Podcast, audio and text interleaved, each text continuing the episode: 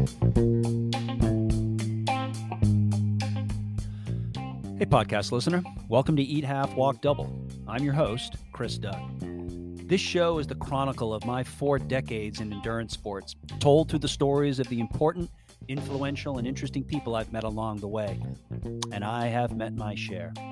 While I catch up with friends, colleagues, rivals, clients, and the occasional family member, it's my hope you'll learn a little something about health, fitness, and the secrets to living well along the way. On today's show, I continue the conversation with my pop, Jim Dunn. We talk about how he got into running, including a tremendous story about the Mount Washington Road Race, and a f- real funny story about the first time he was beaten by a woman in a race. The chat then shifts to his transition into hiking, with some amazing stories about his experiences above fourteen thousand feet on some of the highest peaks in the U S and abroad. And because my lab, Tuckerman, loves his pop, he makes an appearance too. So, here he is, Jim Dunn.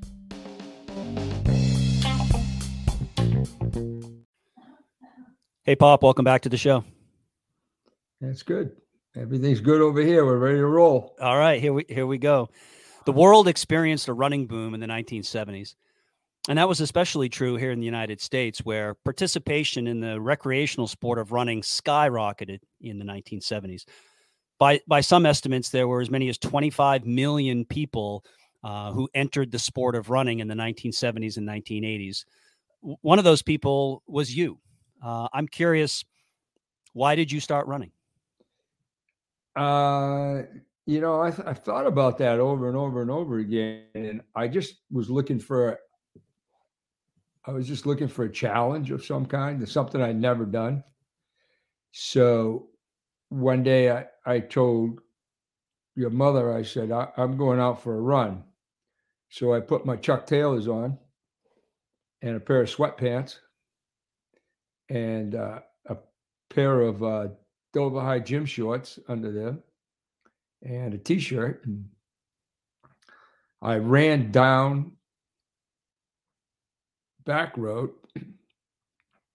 till I got tired. Then I turned around and came back, and then I got in the car and I measured it. And it was two miles down and two miles back. So I said, wow, I never run less than four miles ever, because that was my initial run. So I thought, wow, this is pretty cool. Uh, what can I do to make this competitive? Because at that time, if you if you go back, it, I really wasn't being competitive in anything physically. So I needed something to do competitively. So there was this race, the Dover ten mile road race. I, I remember I'd only run four miles, maybe three times a week. So I entered the Dover ten, and my first time was like eighty minutes. And I came in ninth. Impressive. Pretty good, right? Yeah, yeah, yeah. So pretty good, pretty good for for for a first timer. Right. And I said to myself, "Wow, that was easy." So I started adding mileage to my training runs, and I really didn't do much because I was still working out, lifting, and stuff all at, at during that time. So the next Dover ten came up, and I had a guy beat me in the first Dover ten that I said, I got to beat that guy. Coach Weeks beat me in the first one. He came in like eighth. I said, well, I got to beat him. So, of course, I've been, uh, my mileage went up probably to twenty-five miles a week. So I went out and I ran seventy minutes the next year. Pretty big improvement. Whoa, this is good. I'm fast. I mean, we didn't have any way of tracking it at the time. I mean, somebody had a stopwatch when you went by. So when being competitive, I said, well, that's pretty cool.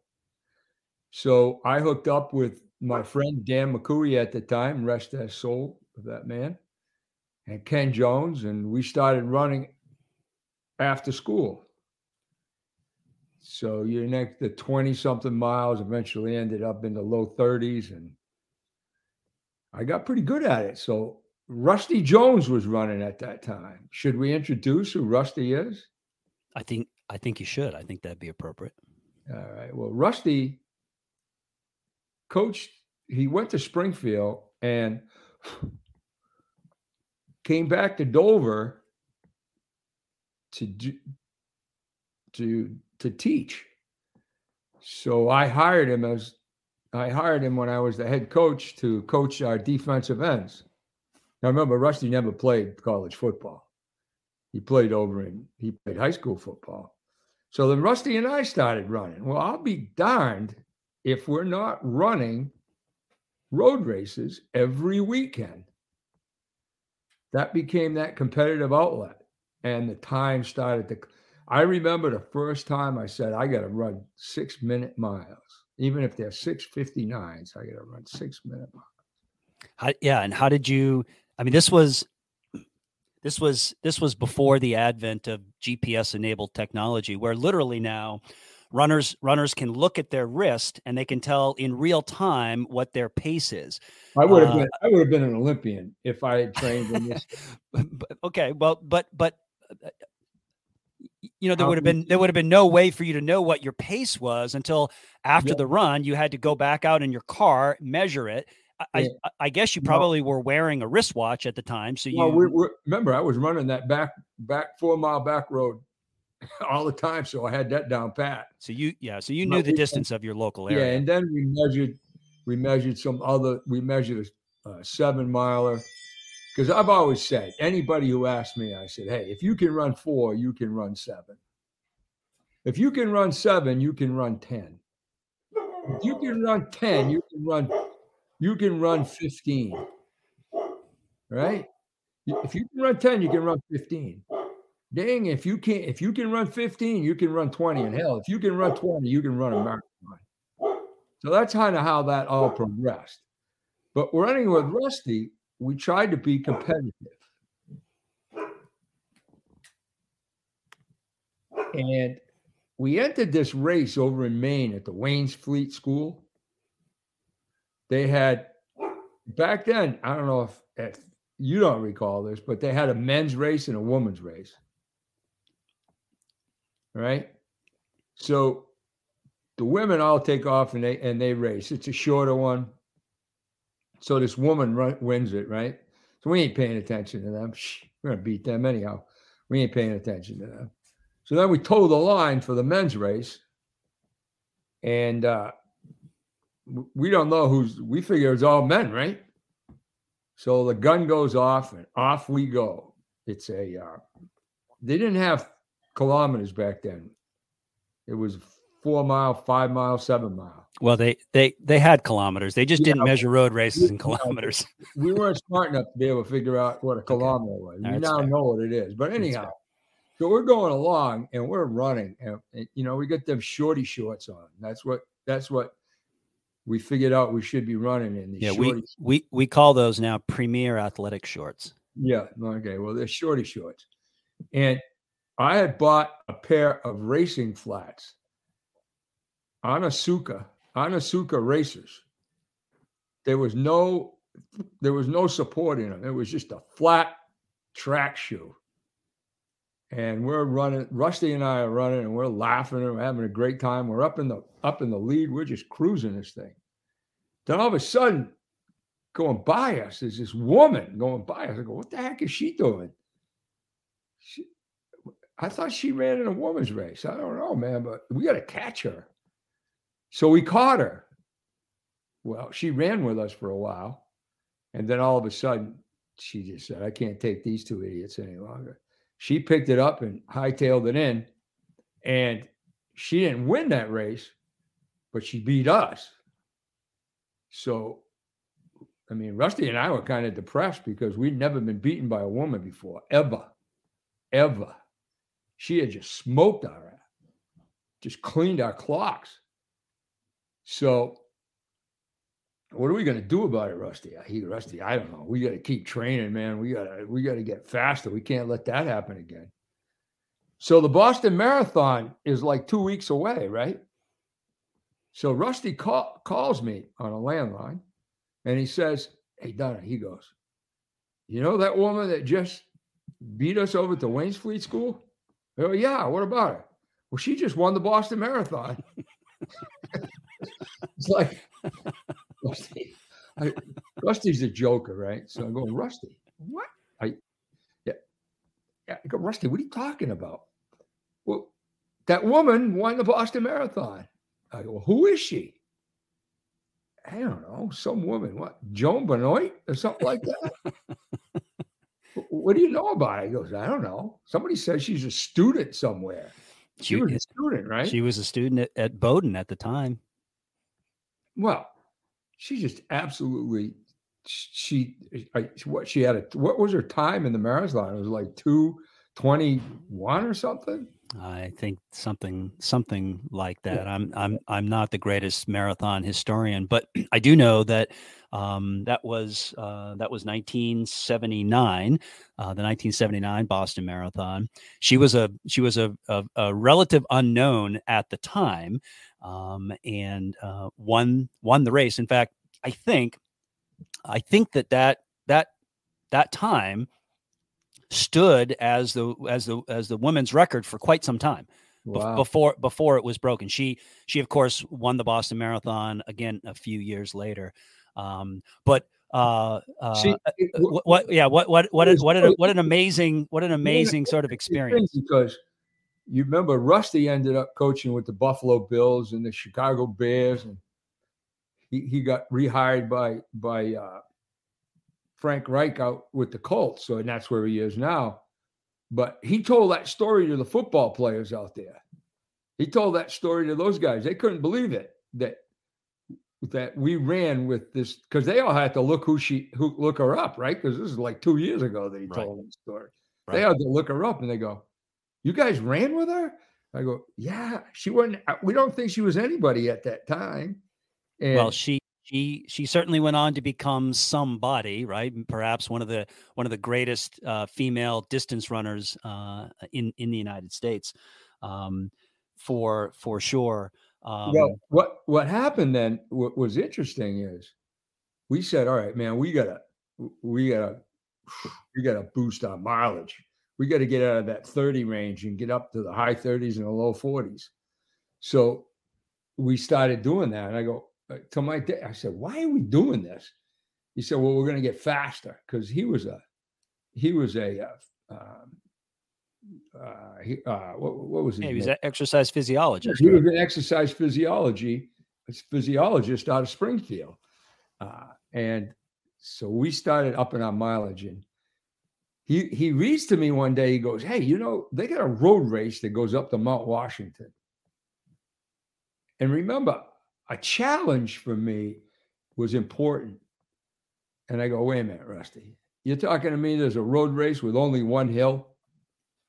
That's awesome. We're going to cruise that thing. So how do, what do we do? He goes, well, I hear that you got to get a ride down. Geez, how do we get a ride down? He goes, nah, I got Jimmy set up. And if you remember, Rusty's brother, Jimmy, at that time was benching three hundred pounds. And God rest his soul. And he wasn't running, so he was going to drive his Chrysler up to the top of the mountain and wait for us to show up. So we drive up there. Of course, we got a cooler of beer in the back because we're going to enjoy ourselves after the whole thing is over. And uh, so we go up there, and there's this toll booth that they got there. I'm thinking, what the heck is that thing? Because that's where the, where the cars start. Don't you check in there? I think I never. Yeah, that's where. Yeah, yeah that's that's where you. That's where as a as a uh, as a as a uh, you know, just a, a day tripper. Yeah, that's where you you buy your pass to drive the road. Well, we showed up about a half an hour before the race because it took us a while to get there, right? So so we're looking around. We go, hey, where you get a bib? Hey, what, how how do you run this thing? Because remember, all the times that we were running road races prior to that, we would we would never pay. We would just jump into the crowd and run, just to, for to competitive. We never paid. You, you, so you were you were bandits. Oh, total bandits. Okay, total bandits. So we said, well, I think we got to pay for this one because That's how Jimmy's going to get up there, by us having bibs, and he's going to take us down. So anyhow, we go. So the, somebody, we see somebody, right, with shorty shorts on. They go, go over that, go over that toll booth, and you register. Okay. So we go over there. The, the guy goes, it's ten bucks. ten bucks to run that thing? Oh my God. I barely had ten bucks. I think I had to borrow a couple bucks from Jimmy. So Rusty and I got bibs. Okay. Right there on the spot. I guess you can't do that now. Well, the, you know, the, the, the, the race has certainly uh, evolved over the years. No, it's a, yeah, it's a lottery now, um, where you've got to be lucky uh, to be chosen uh, to race. And now there are, you know, several hundred people uh, who, uh, who, who run the race now, certainly different than it was back then. So I looked at Rusty, I go, how are we going to do this, dude? I mean, how are we going to run this thing? So, you know, when you start on that race, because I know you ran it, it's a downhill for a while, right? I go, Rusty, this is easy, man. I thought there was a hill here. So we start that down that hill and we're cruising. We're right up at the front half of the pack. I don't know how many people there were. It really is immaterial, but uh, we're running that thing. And then we said, look, we're talking to each other. We go, look, we're going to run this together. We're going to finish this together. So when we have to walk, because there's no way we're going to run this darn thing the whole way. So if we have to stop, we'll both walk. So we get about two thirds of the way through the thing and Rusty goes, I got to walk. I go, Russ, okay. So I start walking and we're walking and I go, Russ, this is killing me. I want to get this dang thing over with. So he said, well, go ahead. So you know how it is up at, and when you get up real high, you're not really, at least I wasn't really running. I thought I was. My mind said I was running. And I went up there. I get up there and I finished the thing in ninety-six minutes. Oh, it was pretty good. I mean, I told you what my time was. I know you beat me, but I mean, I didn't do it a second time. I would have gotten lower than that had I run it a second time. Of course. I, Jimmy, Jimmy's up there and he's got a beer crack for me. So I have a beer and he goes, where's Rusty? I thought you guys were going to be together. He go, I go, and he told me to take off. I don't have any idea where he is. And believe it or not, we had no clothes. Okay. We had no clothes. It only was like seventy-two degrees on the summit. It was like the warmest day they'd had forever. Had we run into bad weather, we would have been sunk. You'd have been, you, you, you would have been, you would have been frozen for sure. Shorts and, and a t-shirt. That's all we had. Well, in two thousand, in two, interest, interestingly enough, that we, you and I do have a connection to the to the Mount Washington Road Race. In in two thousand ten, two two of my buddies um, uh, said they were going to put their names in for the lottery for the Mount Washington Road Race, and that I should put my name into the lottery as well. Well, because because there was a lottery and it was a it was a road race, I I, I really didn't the, the race really wasn't on my radar. I, I didn't really have any interest in in doing it. But but my two buddies, Rich Lavers and Jeff Cunningham, kind of had talked me into putting my name into the lottery. So I put my name into the lottery, and lo and behold, my name was selected, but theirs wasn't. Right? Right. So that right that, that as as luck as luck would have it. So when I found out that I uh, that I had an entry into the Mount Washington Road Race, I remembered that that you had done the race, um, you know, when probably when you were when when you were that age, when you were my age at the time.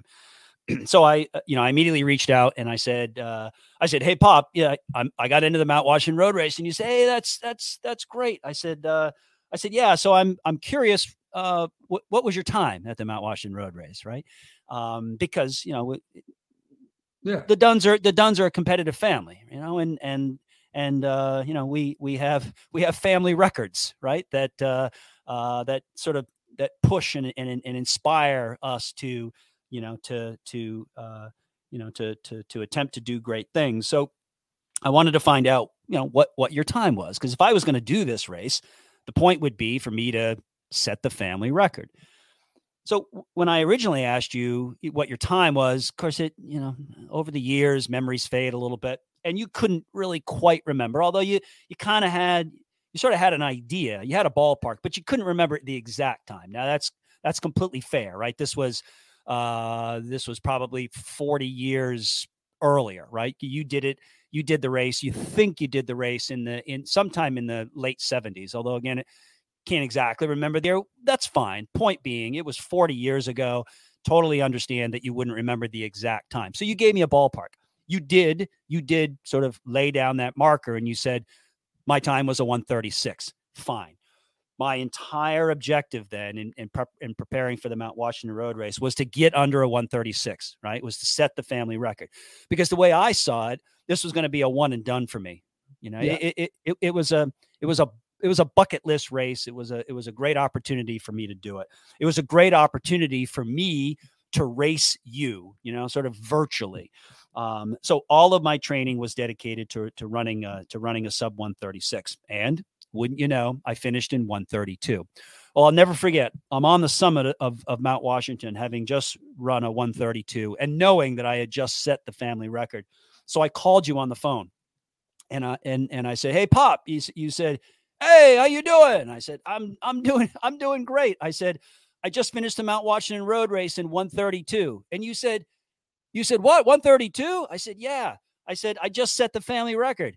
And you go, "No, no, no, you didn't. I ran a one thirty-one. And I said, "No, no, you didn't. You said you ran a one thirty-six. You, you're like, "Yeah, okay, all right. I'm just kidding. I, yeah, congratulations." So that, so that, that, that was the story of, yeah. uh, of, of how I was actually able to race against you head to head, virtually some, some forty years earlier. Well, I know what my training, I know what my training was like for the Mount Washington uh, Road Race. Uh, but what was your training like for the, do you remember what, How did you how did you prepare for for only one hill, seven point seven miles of only one hill? Do you remember how you prepared for it? No, I did nothing different. Nothing. You just you you you and Rusty just kept running. Just just I did nothing different. The changes came for me when I decided that after that I said, well, you know, I got to try a marathon. That's when that's when the things changed. Yeah. How did you, yeah, how, how did you get in, how did you get into marathon running? Who, like whose idea was it, was, was it, was it one of your group of friends or like, uh, how did you decide to, how did you decide remember, to kind of take that next step? Remember, I told you that, I remember, remember I told you that we're competitive, but as you, as you get older, people have to realize that you're not going to perform as well as you did. So for example, I broke six minute miles in a five mile race. I ran five fifty sixes or something like that. So I was cleaning. I was, I, I ran ten miles in like sixty minutes and thirty seconds, you know? So I knew I wasn't ever going to get any faster than that, 'cause I wasn't willing to go to the track and do speed workouts. Well, and you were, I mean, you were also racing father time, right? Yes. In other words, I mean, you, right? Yes. Your physiology was changing. Yeah. So uh, I said, well, what we'll do is, this is myself. I'm not, I'm not talking about doing this with anybody now. I'm just doing it myself. So I set up a schedule where I would run twenty miles every Sunday. That was what my schedule was. So I ran six days a week. Uh, three days of four, one day of eight, and another day of like seven, and one day of twenty. So what? I've run around fifty miles in a week. That's the most I ever ran. Because I'm remember after I'm running, I'm going to the gym, or or I'm coming from the gym and I'm doing a run. So we looked around for a marathon, and we, we looked at Boston. We go, that's a, that's a zoo. So we found the Maine Coast Marathon from Biddeford to Kennebunkport. And I thought, wow, I bet that's flat. So that's the one we ran. What and what what time of year was that marathon? It was in, it was in May. It was a, it was a May marathon. So you and had I, to you had to you had to do a lot of those twenty mile runs in the wintertime. It, or well, I, I, I always, or some of them. Yeah. Check this out. Uh, it was April, and I had a, I had a, I had, it was getting close. It was April, and I had to run, tw- I had to run fifteen, but school closed because we had a snowstorm. So they let us out at noontime. And I was driving an Opal, a car. So I went to the gym and I ran fifteen minutes. I said, I'm going to run three hours in here. So I ran fifteen minutes clockwise, fifteen minutes counterclockwise, repeat, repeat, repeat, repeat, et cetera. What, uh, you ran, so by the time in, I left you, ran it, you ran it inside a gymnasium? In Dover High Gym. When you said gym, I was picturing like Planet Fitness and you were running on the treadmill. No, you were literally running around a gymnasium. In, in Planet Fitness. So by the time I left, the guys that plowed the Opal in, I had to go find the guys to unplow me so I could go home. I mean, I never left there till what, three fifteen, three thirty? And we had gotten like eight inches of snow by then. Now, were you, d- did you have training buddies um, during those, d- during those marathon days well, uh, for your, for your long runs?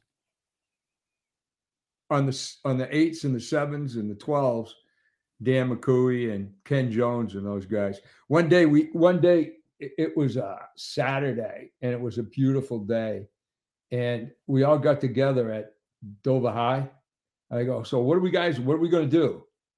So everybody's looking at me. I don't know. I don't know. So I said, well, let's run to York Beach. So we ran down to York Beach. Now I don't know how far that is, but then we got down there. I said, jeez, I got to call your mother. To, I got to call Rusty to get home.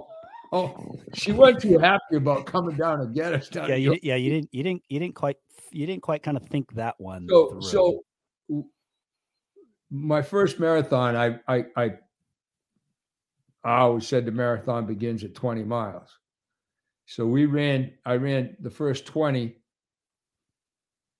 Uh, I really didn't think of a pace. I just said I'm going to be comfortable the whole time. So I could talk and bust crackers with guys and everything. Anyhow, I ran a three hour and thirty-three minute marathon. And when I finished, I said, you know what? That was easy. That was easy. So we started running those twenty milers on Sundays over in Durham. Now there was twenty something people over there. Those were uh, those were the days when Bill Rogers and all those guys uh, would meet over there. He wasn't there. I never ran with him, but Kathy Kathy Skiro Kathy Skiro used to run. She was in high school. She was a junior, a sophomore, a junior. She would come over and run with us. She with was at she people. was at Dover at Dover right. High at the time. Right. Yeah. So she would come over and run with us. Well, we would run twenty miles. And what's interesting is those people had figured out there was an old red house an elderly lady lived in and let us drink the water in the, in, in her, uh, out of her uh, pump well on the side of the house. So we would all stop there. And I remember Kathy, o- Kathy O'Brien running like fifty-two minutes for the first ten miles. Going, oh my goodness, because we're coming in. Believe it or not, I was running those things. I was running those things right around sixty minutes, sixty minutes, thirty seconds. Anyhow, we, uh, my doctor, Mark Berman, used to run with. He remembers me running with them at the shorty shorts. He Pre- remembers me. Premier athletic shorts. Yeah. He right. remembers me running those things. So that's how I got to getting those twenty mile runs in and training. By then, Ken Jones and Dan McCurry and those other guys had joined me. Now you mentioned, you mentioned Kathy uh, Skiro, who eventually would become Kathy O'Brien. Um, yeah, I, I, I think I remember you, I think I remember you, you mentioning uh, Lynn Jennings too. Did, did, was, was Lynn Jennings part of that running group back then? No, Lynn, Lynn Jennings wasn't. She married Dave Hill.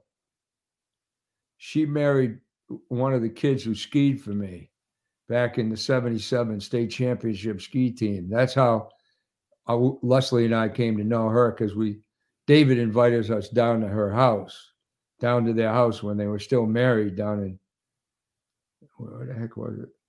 Uh, Newcastle or something. And uh, she was pretty excited. David was pretty excited about showing me the shoe room. They had a room the size of our bedrooms, just stocked full of n- Nikes. Right. She could, she she was uh she was a sponsored athlete at yeah. that time. And so was David. David be, was be, because he was her spouse. Yes. Right. Yeah. And Nike and wanted David, to make sure he was in their shoes. He, yeah, because they they didn't want him out shopping around for another sponsor. So yeah, that's how she, she became. Now, was she, she could have been Chris, but I don't know. There were so many people there. Remember, yeah. all those people took off and left the rest of us, the second group coming up behind. the the the the B group. So your your your P R in the marathon was a three fourteen, if I'm remembering correctly. three oh nine three oh nine See, it, now this is funny. This is like one of these. This is like one of these fish stories, right? Where where as time goes on, the fish gets bigger and bigger. No, because no. my recollection, the mark that I always chased was a three fourteen. I don't know no. where you just got three oh nine. The second marathon I ran was three eighteen. And then the third one I ran was a three oh nine. The fourth one I ran was a three seventeen. And then the fifth one I ran was a three eighteen. And that's when I said, I can't beat that time. I just can't beat that time. I ain't willing to go more than fifty miles. I'm done with marathons. So we hung up the marathon shoes. And went, that would that would have been what, uh, late late eighties, yeah, early well, nineties?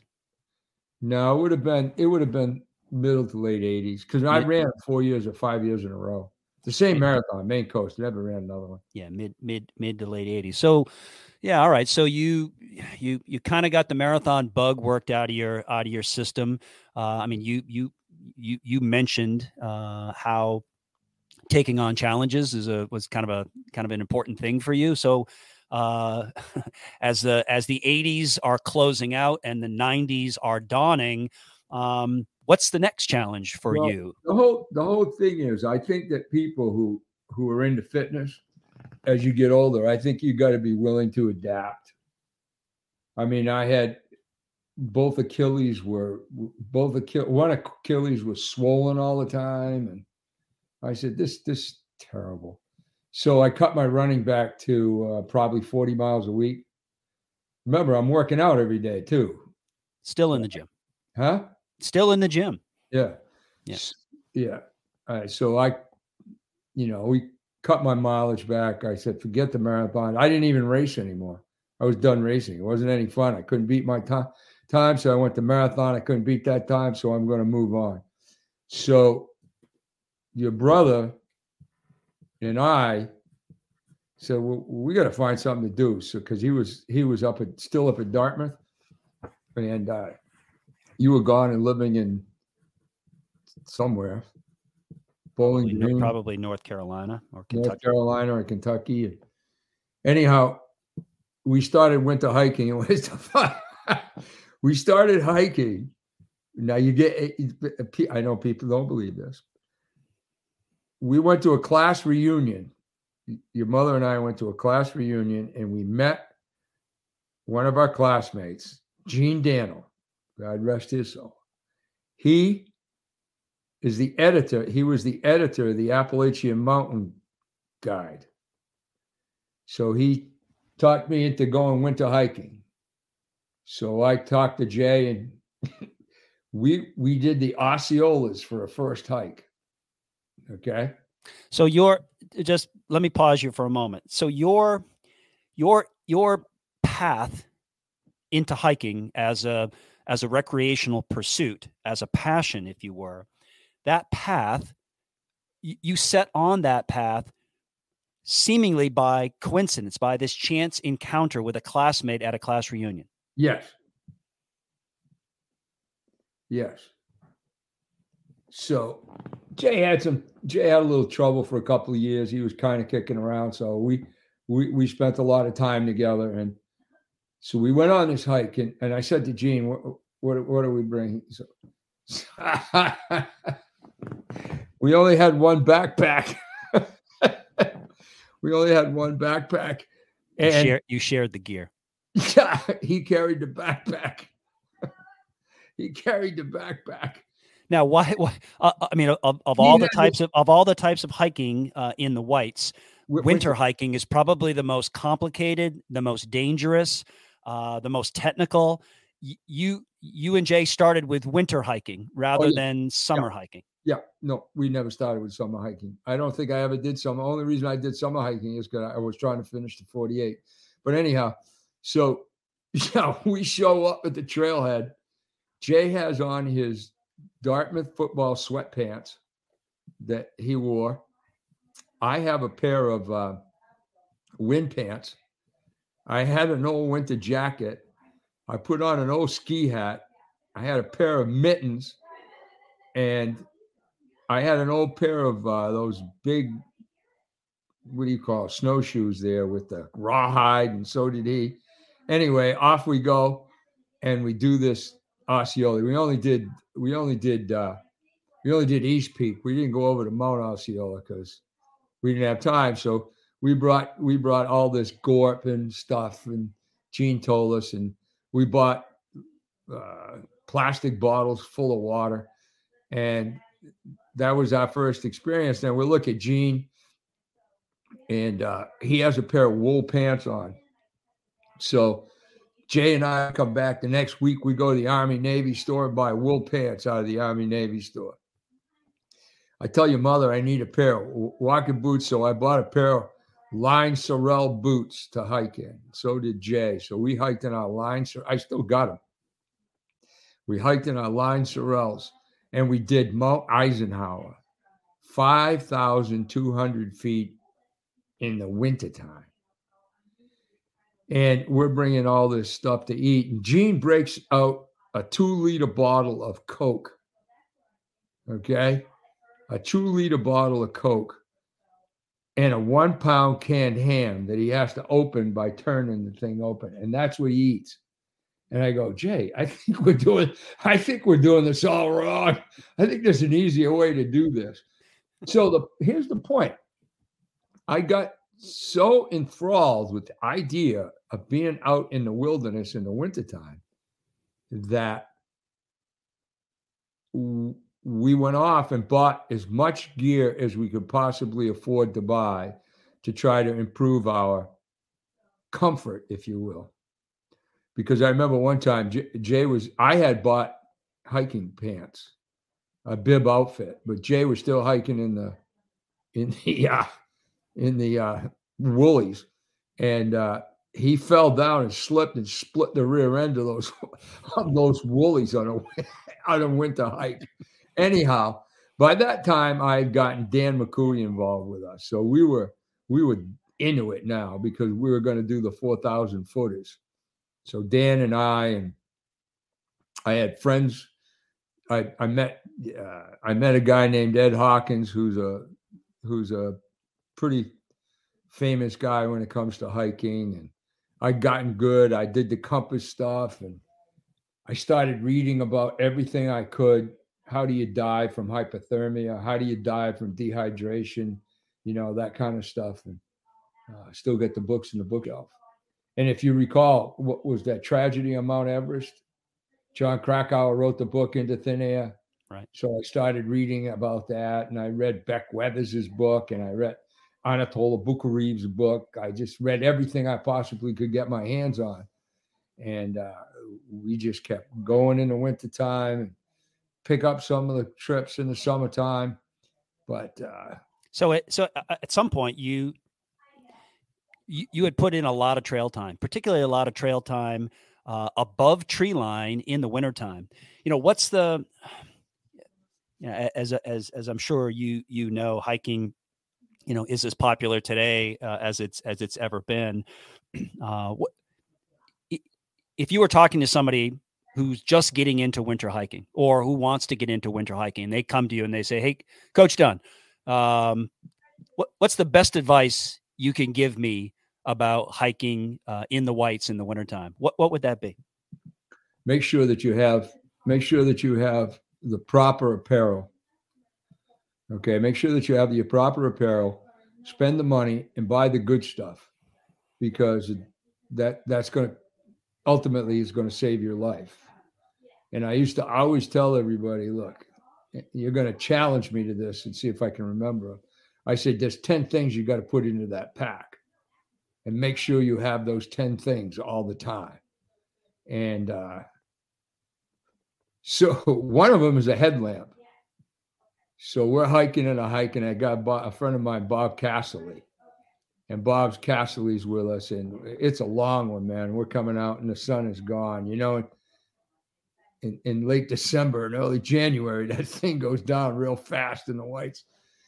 So I go, look, with sun's going down real fast, what we always talked, what I always did was put your headlamps on when you stop. When we're going to take a stop when it's still light, get some, do whatever you got to do, put a headlamp on. So Bob Casserly says, I didn't bring one. I said, okay, I'm going to fix his ass. So I go, Bob, get between two guys with a headlamp. Okay, so we're hiking along, and I, it's dark now. The only thing we can see is the headlamps. So I said, all right, guys, turn your headlamps off. So everybody turns their headlamp off. I go, go, Bob, take the lead. He goes, what? I can't see. I go, yeah, and you also didn't bring a headlamp. Take the lead. That's what you call learning the lesson the hard way. And he, he put a foot right into the stream. he, he put a foot right into the stream. So anyhow, the point is that by now I've accumulated a whole lot of friends. Kenny Young is one of those guys. He's become, he's hiking with me. So he says, what do I need to bring? So I give him the ten things, you know. And uh, so off we go and off we go and he's hiking along and the hike's all over with. And I go, Kenny, how was that? That was awesome. Wasn't it? He goes, man, he's ju- he had just bought plastic boots. Okay. He, he goes, my freaking shins are killing me. I go, what happened, man? You tightened the boots up too tight? He goes, I thought you told me everything. I go, I didn't tell you everything. He had boot bang like you read about. Okay. You know how it, when you get boot bang, you get the black and blue all over your shin. Oh my God, he couldn't even move for a week. So but, you you you you you guided uh, friends yeah. and and and and people that were getting into hiking. I mean, you you led you led those hikes for for many years. And I do know that I didn't guide people I didn't know. I took friends. Sure, but but but either way, you you were the lead on on a lot of those hikes. And I and I do know that. Um, that that you always felt strongly that if the weather wasn't amenable to getting a summit, that you were perfectly fine to turn the group around. Um, I, you know, I mean, I, I mean that that's clearly that, that's clearly an example of extraordinary leadership. Um, but how did that how did that develop? How, how did you get to a point where you would be comfortable turning a group around that was hell bent on getting a summit if you didn't feel like it was that, that it was safe? Uh, to, to go up and, and get that summit. In the first few years that I, I hiked, I got turned around twice. I got turned around at Mount Jefferson. We had we had hiked that. Uh, we had hiked the long way in, not from the height of the land. It was wintertime, and you know that stretch when you break above when you break above tree line. Going back, remember you're walking northwest when you go back, so that wind is going to be right in your freak, right in your face. So we got right down to the cone, and the leader of the group, who happened to have been Ed Hawkins, turned the whole group around. Now, remember, I had never been on Jefferson in the winter. That was going to be Jay and I's first winter summit of Jefferson. So anyhow, I learned that you it can be done, and not don't be afraid to do it. We also, in, in the book, Into Thin Air, if you look at one of the reasons why they ran into trouble, was they did not obey their turnaround time. Their turnaround time latest was three, the latest. So I always, when I hiked with people that I didn't know, the turnaround time was two. If we weren't where we were supposed to be at two, or within within a shouting distance of, we were going to turn around. Yeah, I mean, so, it, oh, it, look, oh, huh? it, it, it, it reminds me of something I say to my athletes all the time, and that is have a plan, trust the plan, follow the plan. Yes. How about the guy? How about the guy who got killed on Mount Eisenhower when he went down the Edmonds path? They found him in, in a fetal position, frozen three days later. And in the car, he left a down jacket and a bivy sack that would have saved his life. We're, we're, we're, we're, we're, look, I mean, these, these, these stories of people uh, dying in the whites in the wintertime are, I mean, they're, they're very well documented. Was, was that stuff on your mind when, when, when you would take a group out in the whites in the wintertime? Like, were you, were you keenly aware of, of the risk that, that you were taking by, no. by heading above tree line in the wintertime? No, because I was really confident in what we were doing and we were prepared. I remember I told Steve McCusker, right? Steve asked me what to wear, right? And we were on a hike. Steve asked me what to wear. So I told him what to bring, except I forgot to pay attention that he put it all on in the car. And we started up the road and he goes, "Hey, I got to take some clothes off." I go, "What do you mean?" I'm sitting there with a, I'm sitting there with a, uh, a burgundy top on. He goes, "Well, I put all the clothes on that you told me to wear." I go, "Steve, man." Yeah. Okay. So we stripped him down and redressed him in, in plain gear. No, the point was I was really confident in what I was doing. I remember that I turned Braden and Kate Ouellette around on Mount Lafayette. You remember you, when you start up Mount Lafayette and you get up and you make a, a, a left-hand turn, you're right walking north by northwest. And we did not have our crampons on. We had snowshoes on. And I said, "Guys, we're not putting crampons on right here. It's too windy. Snowshoes will blow away. It's too cold. We're going to turn around." There wasn't an argument. The three of us turned around and went back down.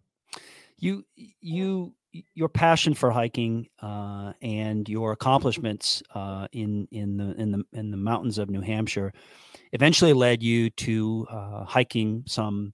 Uh, of the of the highest peaks uh, in in the United States, um, and some really high peaks outside uh, of the of the United States, uh, specifically Mount Rainier, which is a fourteen thousand footer in the state of Washington, and Mount Whitney, which is a a fourteen and a half thousand footer in California.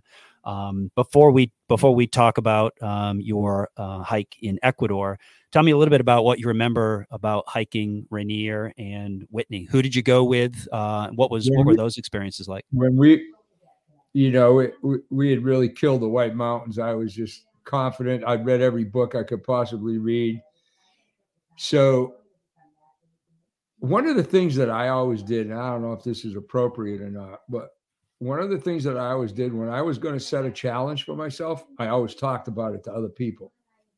Because it, to me, that was a commitment that I was making. I couldn't hide behind some thought I had in my head that I could just store away in the attic. If I said I was going to go to climb Mount Rainier, I was. So anyway, long story short, I said to one of my classes in health, I said, "I'm climbing Mount Rainier." So one of my students came up to me afterwards, Peter Rowell, and he goes, "Coach Dunn, can I go with you?" The kid was a freshman. And I said, "Oh, I guess, I don't know. What do your parents think?" So anyway, he went home, told his parents. They called me that night. Anyway, Peter Rowell and I went out to the summer, that he, uh, end of his freshman year, and we went out to do Mount Rainier. He he didn't. He was learning how to drive, so I let him drive the rental car up the up the coastline. So he's pretty excited about that. But anyhow, uh, we didn't summit. The rain was too bad. We went up Disappointment Cleaver for any of the people that know, know Rainier. We went up to Cleaver and the weather was too bad. You could hear the rocks falling out of the, how the rocks falling out of the glacier. So we got turned around.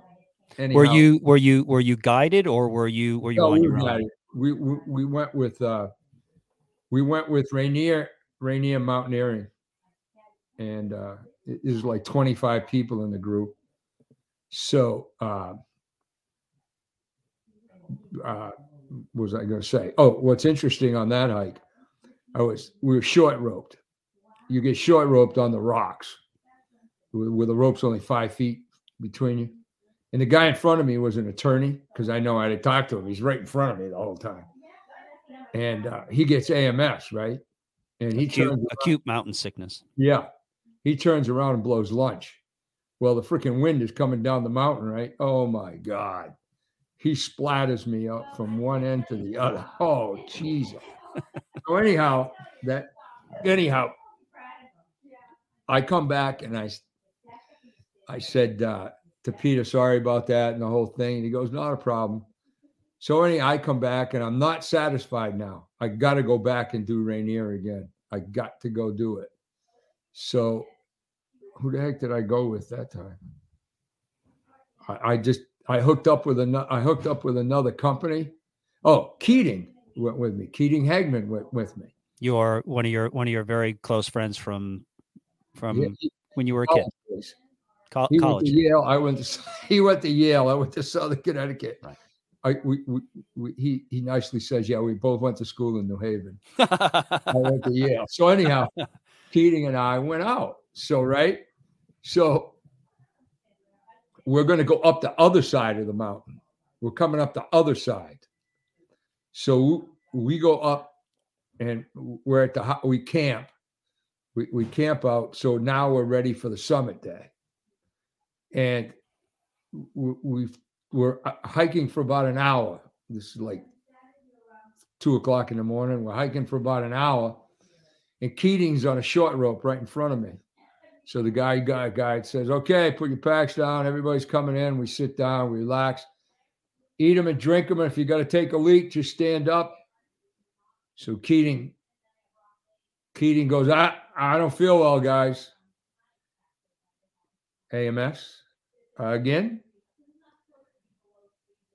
Keating says, "I'm not feeling well, guys." I go, "Hey, guy, guys." Keating's I, I, Keating stood up and his clo- his eyes closed, and he let go of lunch again. Oh, oh my no. God. All over the front of me, all over me, because I tried to catch him.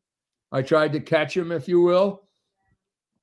Anyhow, so the guy, they make the decision to turn Keating around, and uh, the guy asked me, he goes, "Jim, hey Jim, how you doing?" I go, "Well, I've been better." Uh, so, of course, you know, I I always took Diamox. So, and I, di- Diamox is a is a is a prescription diuretic. Okay, Cor- correct. Yeah, what it basically does is, the way I understood everything I read, it increases your breathing rate and heart rate. It increases your breathing rate and your heart rate, so that, because A M S really strikes when you're sleeping, because your heart rate and breathing rate is so low that that's when you tend to get it. So uh, I didn't get any A M S. I didn't get any A M S anywhere I went, none. And uh, uh, anyway, we went on and we summited that Mount Rainier, and that was my first opportunity to go to fourteen thousand feet. That was pretty exciting, right? Yeah, it's a, actually Diamox is my my my mistake. Diamox is uh, it's a it, di- it's a diuretic because you yeah it it, it is a diuretic. It's it's also used for glaucoma, um, um, but it, it it happens it, it does happen to be to be used as a as a as a diuretic or or a water pill. Yeah. Now, what's interesting, back when I was taking it, they recommended you take it. You recommended you take it three days before you start, and then just as you feel better, start weaning yourself off it. Now they don't. They now they recommend you start your climb, and if you're not feeling well, just take it. That's what they recommend now, because I'm sure they're concerned of the fact that it's a diuretic. So uh, I never, because I listen, we ran dehydrated every time we ran. Are you sure. kidding me? Sure. So you you did summit Rainier that second time. Yeah. Yes. So we came back down, right? We came back down, and there's Keating in the tent, right? He's feeling great because he's back down at ten thousand feet, right? But when he fell on the way down, he cut his earlobe with his ice axe. So he had to get, one of the guys in the group had stitches, was a doctor, so he stitched up his ear. I mean, he's, his whole face was blood because he'd been sleeping on it, right? Like that. anyhow, no, anyhow. So I got finished with Rainier, and I go, okay, what, what's going on now? And uh, we uh, decided that we're going to do the highest point in the lower forty-eight. Who's who's who's who's we? Kenny Young and his brother David. Okay. Kenny's into really climbing now, so he's gonna. We're gonna go do Mount Whitney, the lowest, the highest point in the lower forty-eight, fourteen thousand five hundred feet. Yeah, so we go out. Anyhow, we could, we got a day. We got a day pass. It's the only one we could get. We didn't camp. We were going in and coming out. Eleven miles up from eight thousand feet to fourteen thousand feet. But you're sleeping at six thousand feet in, in, in Lone Pine, right? That's where they used to film the Lone Ranger, down in Lone Pine. So anyway, we take off and go up to do Mount Whitney. And uh, there's a thousand, there's a hundred switchbacks that goes up a wall of a mountain. There's a hundred switchbacks. So Kenny goes up the wall. And think about, think about A M S. When your equilibrium bubble is going back and forth from back and forth. So anyhow, he gets to, we get to the summit. We leave at three in the morning. We summit around eleven o'clock in the morning, noontime, eleven o'clock, say ten thirty. So he, He has got A M S like you read about. Now, I'm a pro at A M S now. You understand that, right? Sure. Yeah, with I your experience. I know all about it. Yeah, with your experience at Rainier. Yeah. Uh, yeah. So anyway, he's got A M S. So I say, Kenny, man, you got eleven miles to go back down. We got to get out of here, and you got to, we got to fly out of here. So down we go. Now, now this is in the summertime, so it's, there's no weather issue, but we start down, and he goes by the switch, those switchbacks again, and he goes, "I'm sick." So he goes, "I gotta find a throw. I gotta find a place to blow lunch." So there's a guy, there's a guy getting sick off the side of the trail. So Kenny goes, "Hey, I got a spot." He goes over and he lets it fly right next to that guy. So they're throwing up over there. Anyhow. We get down, and uh, he has a bowl of cereal. He asks, the guy wants to know what he wants to eat. And the guy, and he orders a salad bowl full of cereal. He said, just bring me all the cereal you got. I'm going to eat cereal. So he ate a bowl of salad bowl of cereal. So you, you got, you guys made it to fourteen thousand feet then on Whitney. You, you did not summit. Oh, we summited. No, you did summit. Yeah, we saw it. Yeah. There's a picture of Kenny uh, uh, uh, supinated on a rock. He never, he doesn't even know what the summit looked like. He has no idea what Whitney looks like. He was, None. he, he was, he has no idea. Yeah. He, he was feeling, he was feeling uh, so was rugged. Out. Well, with your, with your experiences then uh, at, at Rainier and Whitney, um, you guys decide to, you know, figuratively step it up a notch, and um, you, uh, yeah, you decide on a you decide on a trip to Ecuador. Yeah, we want to go higher, so we get in touch with we get in touch with a company called Mountain Link. Well, the guy who owns it is Robert Link, who's who summited Mount Everest, and uh, he had just gotten married.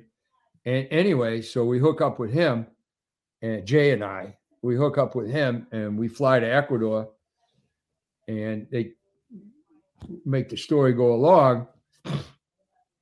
We try to get, we go to seventeen thousand feet on Ilhanesia Sorte. That's the game plan. So we summited that, and nobody got sick. Everything was fine. It was kind of dangerous because all the rocks were in ice. We had crampons on the whole time. And what was that? Was that a was that a multi-day? Uh, yeah, yeah. Uh, we were trip? there a week. We were gone a week. Okay, so some so there, you you did some acclimatization yeah. hikes in order to get up to eventually get up to seventeen thousand. Yeah, yeah, yeah. We had done one at fifteen thousand, which was no, it was just a high point. Then we had Ilhanesia. So, so we get to Ilhanesia, and there's a hut up there, right? Well, Jay and I brought hot dogs for lunch. We brought hot dogs for, for lunch. So we boil the water and cook the hot dogs, right?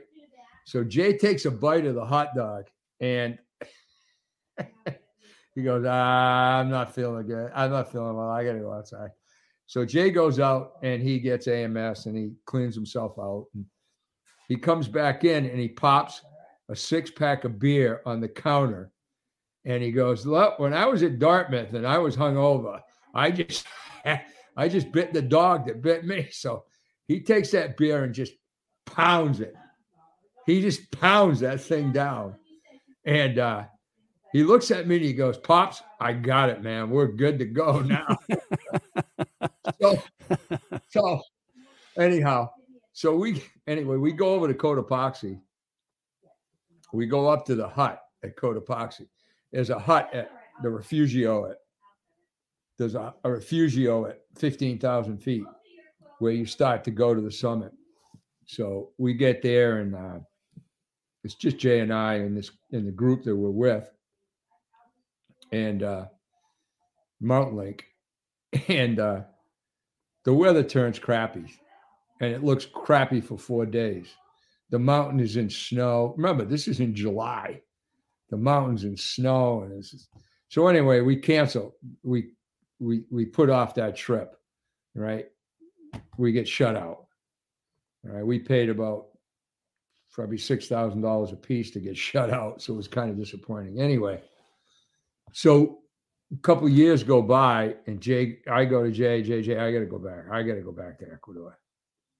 So we hook it up. We hook up with uh, Rainier Mountaineering, and Kenny Young comes with us now because Kenny's caught the bug, right? So he comes with us. So we do all the acclimatizing hikes, and then we go to Cotopaxi. Well, Cotopaxi, there's a, the bus breaks down. So we got to walk three thousand feet to the refugio. What did I say the refugio is? fifteen. So we yes. got to walk from twelve to fifteen. Well, those switchbacks, you can't, it's like this, right? So they set straight up. Yeah. Yeah, so you're on the switchbacks anyway. So we get up there, we we get in there, and we're going to go out and do some ice training and st- stuff like that on the snow. And Kenny goes, yeah, I don't feel good. So I said, Jay, we're we're, we're in Aventí. I, I'm drinking coca tea, coca tea. Talk about a great stimulant that bad boy is. You don't get A M S, you drink that stuff. What that, that's like a that, that's like a, the, the the local energy drink. Yeah, it's coca tea. So I'm just pounding that stuff all the time.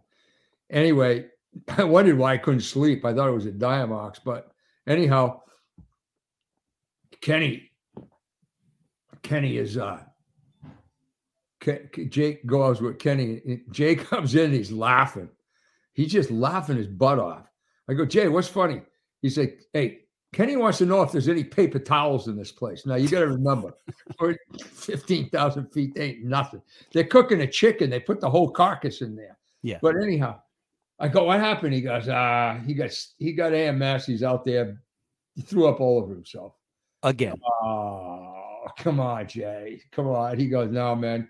So we all go, the guides go out because they're really serious about A M S. They pay attention to it. Of course. So we all go out there. And Jay, Jay looks at Kenny and goes, Kenny, listen, I'm going to show you once how to do this. So they got a they got a knee wall over there. So Jay lays down on the knee wall and throws up on the other side of the knee wall. He goes, Kenny, that's how you don't get it on you. so, So anyway, uh, Kenny is just brutal. That summit night is that night. And Kenny is just brutal. He's so, not feeling well. Oh, he's brutal. He's got his down jacket on in a down sleeping bag, and he can't get warm. And, you know, he's dehydrated for one thing, right? That's why he's cold. Right. So uh, anyway, it's time to go. So we wake everybody up. Jay's feeling kind of punky too. So, and this is like one in the morning. Yeah, well, it's twelve thirty. Twelve thirty, super early. We, we went to bed at five o'clock p m. Yeah, yeah. So this mm-hmm. is this is this is what they call an alpine start. Yeah. So anyhow, we go and we start, and be damned if Kenny doesn't start feeling better. He perks up. He, he, he's whistling and, oh, this is awesome. I'm going to get this thing. And off he goes. So we're going down. We descend down to this thing, and there's a crevasse down there.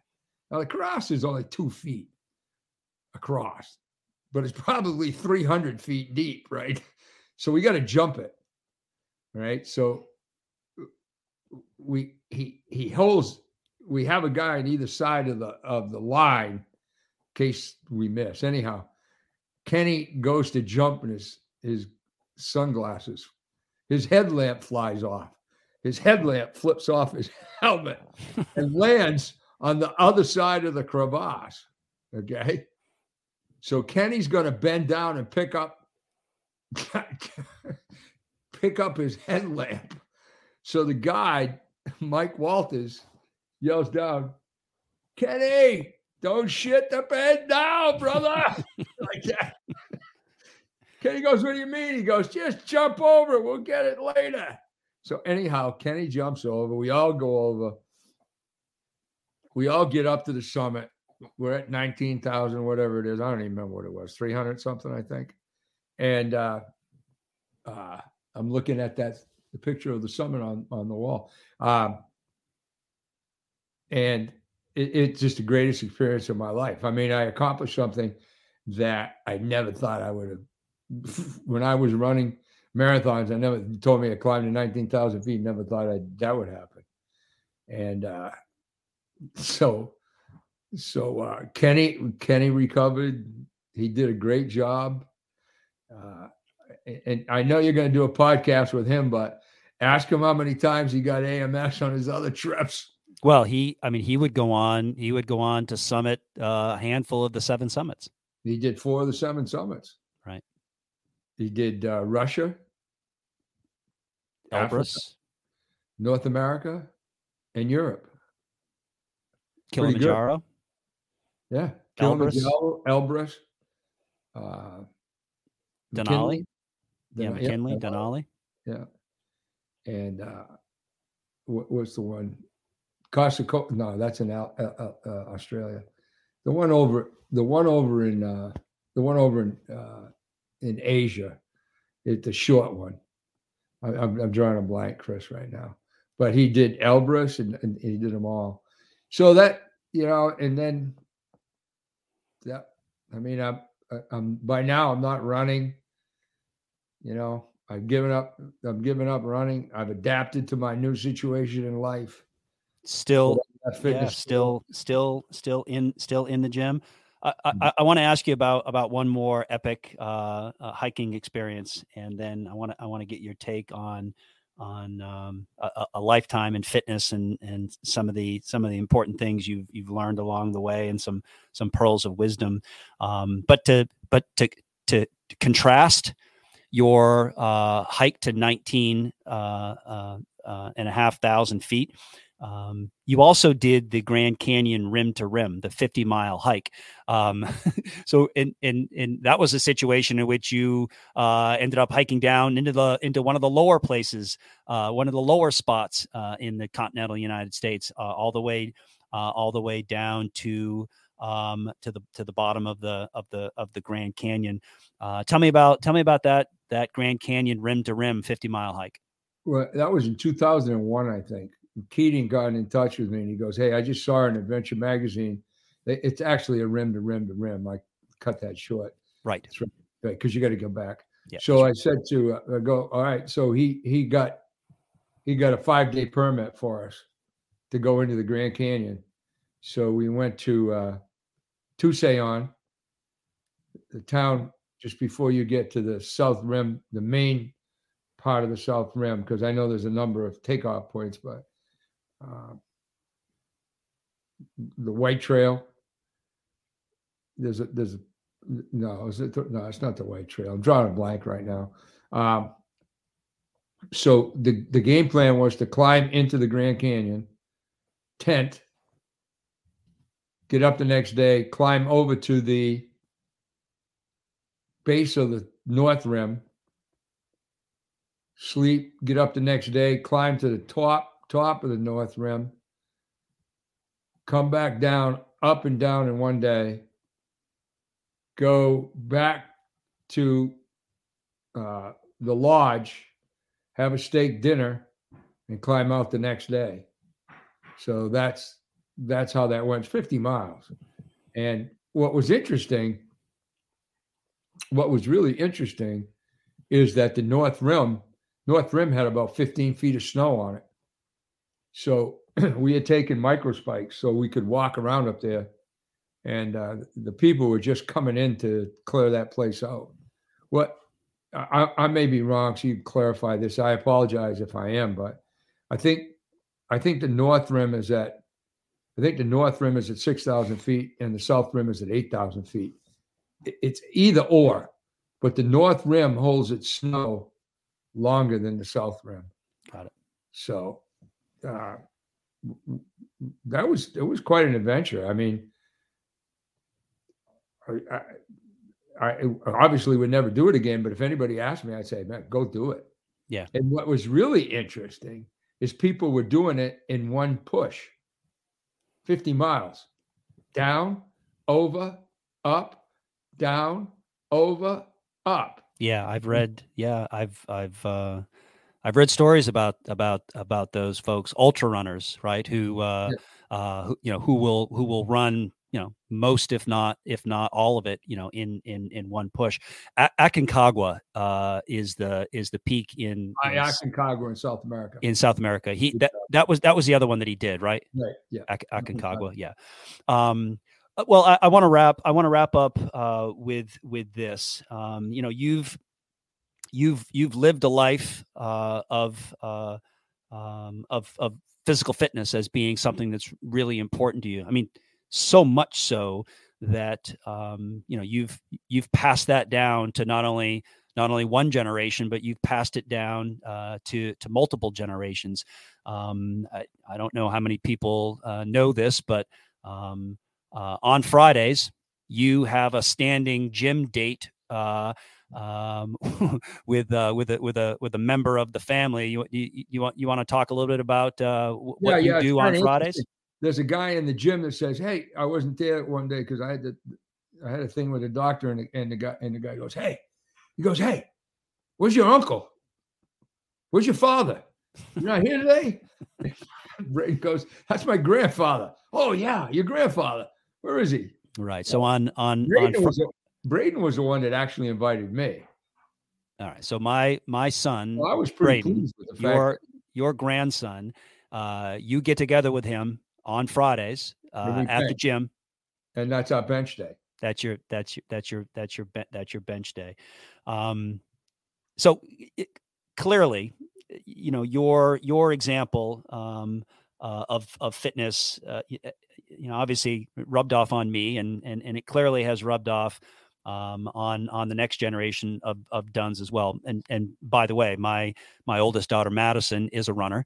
Um, sure, sure. You know, uh, in, in inspired, I'm, I'm sure, at least in part by her, by her pop. But um, what, what, what, why, why is fitness, why is fitness still important to you? I mean, you, you, you spend as much time in, in the gym as anyone, but why, um, what, what, why is, why is fitness important? What, what, why has it been important for you to live a life of, of, and dedicated to fitness? Well, I think what I said before though, Chris, I think everything I adapted all the way along. Everything, everything I did in my fitness line was an adaptation. What I, what I didn't feel like doing or I couldn't do, I just moved on to do something different. During COVID, I had no gym to go to, so uh, I had a got wood workout. So I went out to my wood pile, and I split wood, stacked wood, broke the pile down, built it back up, and that kind of thing. The point is, I'm not so, sh- I think I got out. I used to always tell the players, you do something three times and it becomes a habit. I just think I got in a habit of, of doing it. And I feel better. I feel better when the blood flows. One of the things that happens as you get older is you tend not to move as much. And it's just the natural occurring thing. So I just got to make sure I keep moving. I try to spend, I try to spend an hour, hour and a half, maybe two hours out playing in the woodpile, just and I can't wait for the weather to warm up so I can get the leaves cleaned out and stuff like that. I just think you got to keep moving. Well, I think, I think that's a, I, I think that's a, that's a, that's a great message and, uh, and, and, and an excellent, and, a, and an excellent thought to, uh, I also, let me make another thing. Let me make sure. another point too. You know, when you got, if you got people listening to this, that, that, that thirty-five is the tipping point, man. If you ain't getting it done by thirty-five, you, you if you're thirty-five and you're, you're in some kind of fitness program, you're probably going to stay with it. Okay. Just be willing to adapt. But if you're over thirty-five and you ain't got, you aren't doing anything to move, you, you got to do something to move. Now, I guarantee you, I, I guarantee you, over thirty-five and you ain't done anything and you want something to do, you better find somebody to help you because you don't know what you're doing. You didn't know before thirty-five. You certainly aren't going to know after thirty-five. Well, it's, and it certainly becomes, there are certainly more challenges as you, as you, as you get above the age of forty, um, in terms of, you know, how your body is changing. And, uh, it certainly is, it's much more difficult to adopt exercise as a, as a regular, as a regular behavior after the age of forty than it is, than it is uh, before the age of forty. Um, Well, listen, listen, Pop, I, I, I appreciate this conversation. Uh, it's, it's been great to have you on again and uh, um, look forward to maybe having you on, on, on, on the show again. We, we, we talk about some other things. There you go. Thank you. Yeah. Thanks, Pop. I'm glad I finally got my Pop on the record about his Mount Washington Road Race and marathon P Rs. The way things are going, those times seem to be shrinking fast. Well, listening to him tell those stories suggests to me that it wasn't just a love for fitness that I inherited from him. If you liked what you heard, please consider giving the show a follow. And if you really liked what you heard, please consider sharing it with your friends. I'll be posting some supporting media on my Twitter account at, at Coach Chris J. Dunn, so make sure to check that out. And lastly, remember, the secret to living well and longer is to eat half, walk double, laugh triple, and love without measure. Until next time.